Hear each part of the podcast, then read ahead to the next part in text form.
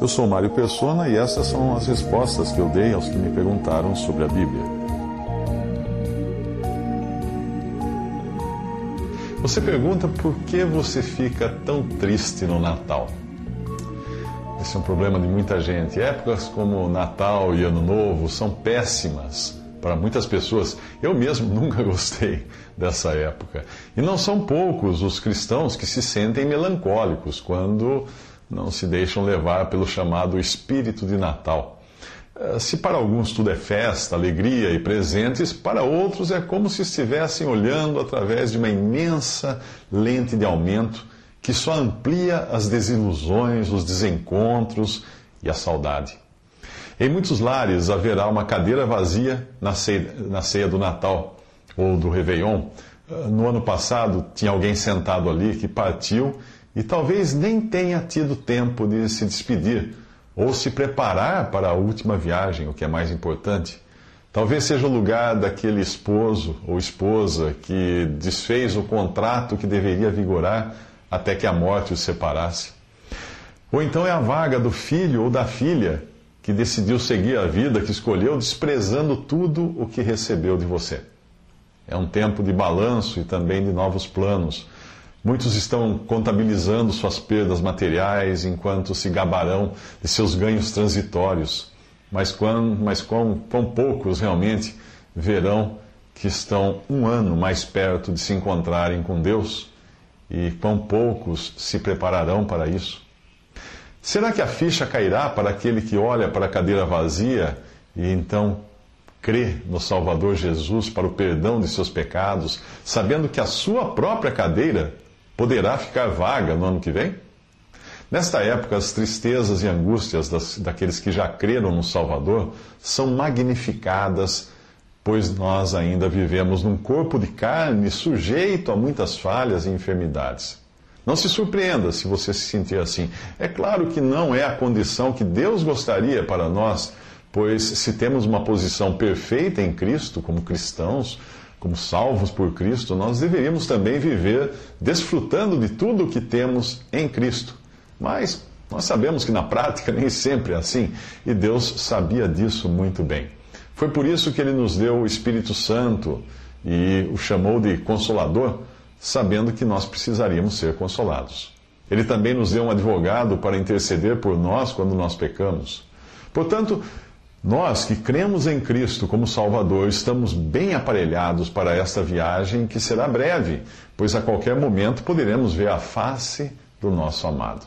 A nossa cadeira pode até ficar vazia aqui, mas para aqueles que creem em Cristo Jesus, o destino é ocupar com Ele uma outra cadeira, no lugar que agora Ele ocupa pois Deus nos ressuscitou juntamente com Ele, com Cristo, e nos fez assentar nos lugares celestiais em Cristo Jesus. Isso está em Efésios 2,6. Minha sugestão é que você descanse no Senhor, você que já crê em Jesus.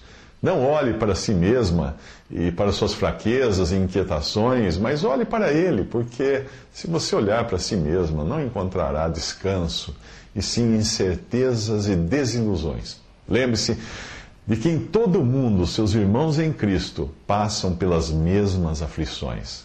Tal condição não era estranha aos santos de Deus do passado. Paulo fala de ter chegado a desesperar-se da própria vida e comenta das tribulações que o atacavam por dentro e por fora.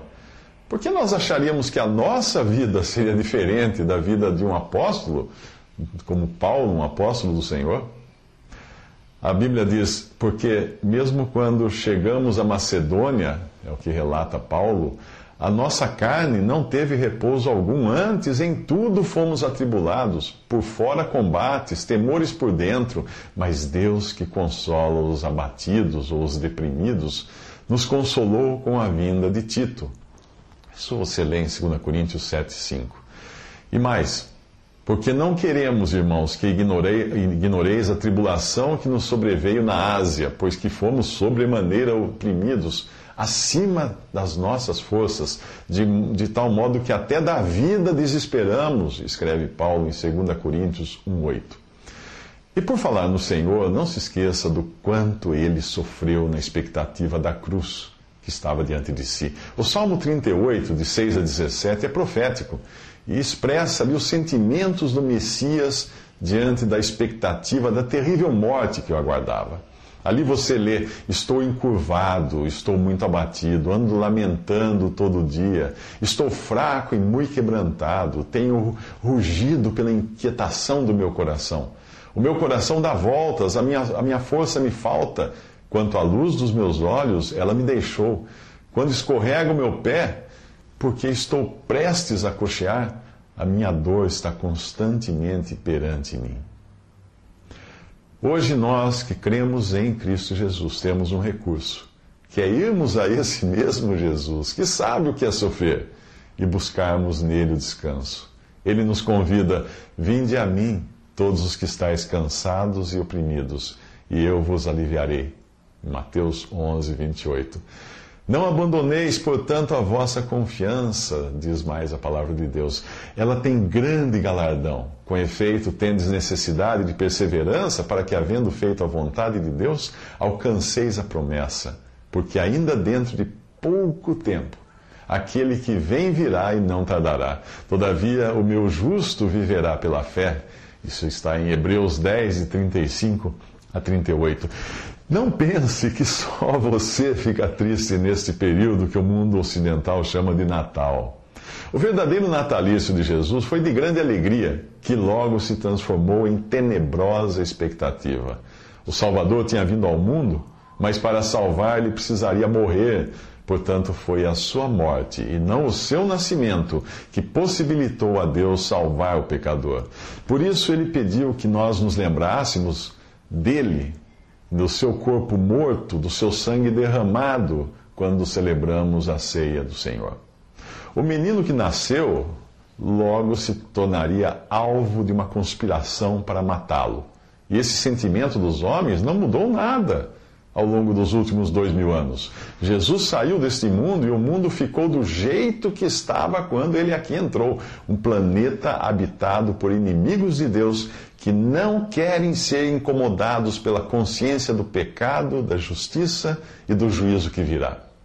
Apesar de todas as luzes, festas e presentes, o sentimento que tem hoje um cristão em, que, em quem habita o Espírito de Cristo é o mesmo que o próprio Cristo teria se estivesse aqui.